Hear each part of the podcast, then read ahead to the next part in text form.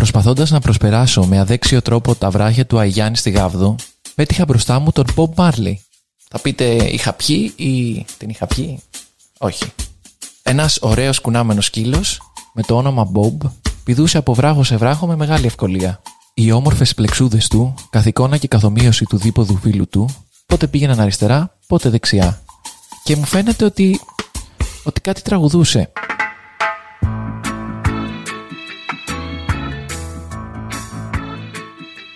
Και με μια γλυκιά ραστώνη, το μυαλό μου οδηγήθηκε σε έναν άλλον Μπόμπι, τον Σκοτσέζο. Δεν φορούσε καρό κιλτ, ούτε έπαιζε γκάιντα. Ο Μπόμπι ήταν και αυτός φουντωτό και η ιστορία του πάει πολλά χρόνια πίσω στο Εδιμβούργο του 1850. Τότε λοιπόν, ένας κηπουρός εν ονόματι John Gray έφτασε παρέα με τη σύζυγό του και τα παιδιά του στην όμορφη πόλη της Σκωτίας. Δεν τα κατάφερε όμως να βρει δουλειά ως κηπουρός στον τομέα του, σαν τον Νικοπολίδη, αλλά έπιασε δουλειά στην τοπική αστυνομία. Φαίνεται ότι δεν είχε μεγάλη ζήτηση στο επάγγελμα τότε. Τέλος πάντων, για να έχει παρέα τα κρύα σκοτσέζικα βράδυα του χειμώνα, πήρε για συντροφιά ένα Skye που τον έλεγαν, όπως σας είπα, Μπόμπι. Οι δυο τους ήταν συχνό θέαμα στην πόλη. Τα χρόνια όμως περάσαν και ο Τζον έπαθε φυματίωση και τελικά. Αντέψτε. Πέθανε από αυτή την αρρώστια το 1858.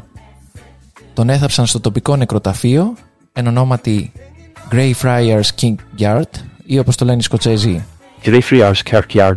Ο Μπόμπι σύντομα συγκίνησε όλους τους ντόπιους γιατί αρνιόταν να φύγει από το μνήμα του καλού του φίλου, ακόμα και στις χειρότερες καιρικές συνθήκες. Ο επιστάτης του νεκροταφείου απίβδησε, προσπαθούσε πολλές φορές να τον διώξει, αλλά αυτός πάντα γυρνούσε εκεί και γυρνούσε μέχρι και αυτός να φύγει από τη ζωή το 1872, σε ηλικία 16 ετών. Οι ντόπιοι και οι τοπικές οργανώσεις συγκινήθηκαν πολύ από αυτή την ιστορία και εκεί που κάποτε ο Μπόμπι στεκόταν κάνοντας παρέα στο μνήμα του φίλου του αποφάσισαν να φτιάξουν ένα άγαλμα που είχε την επιγραφή Greyfriars Bobby. Πέθανε στις 14 Ιανουαρίου του 1872 σε ηλικία 16 ετών. Ας είναι η αφοσίωσή του παράδειγμα για όλους εμάς. Αγάλματα, μαγαζιά, τέχνη του δρόμου, μια ολόκληρη γειτονιά, μια ολόκληρη πόλη αντυχεί την ιστορία του Μπόμπι, του Σκοτσέζου πιστού σκύλου.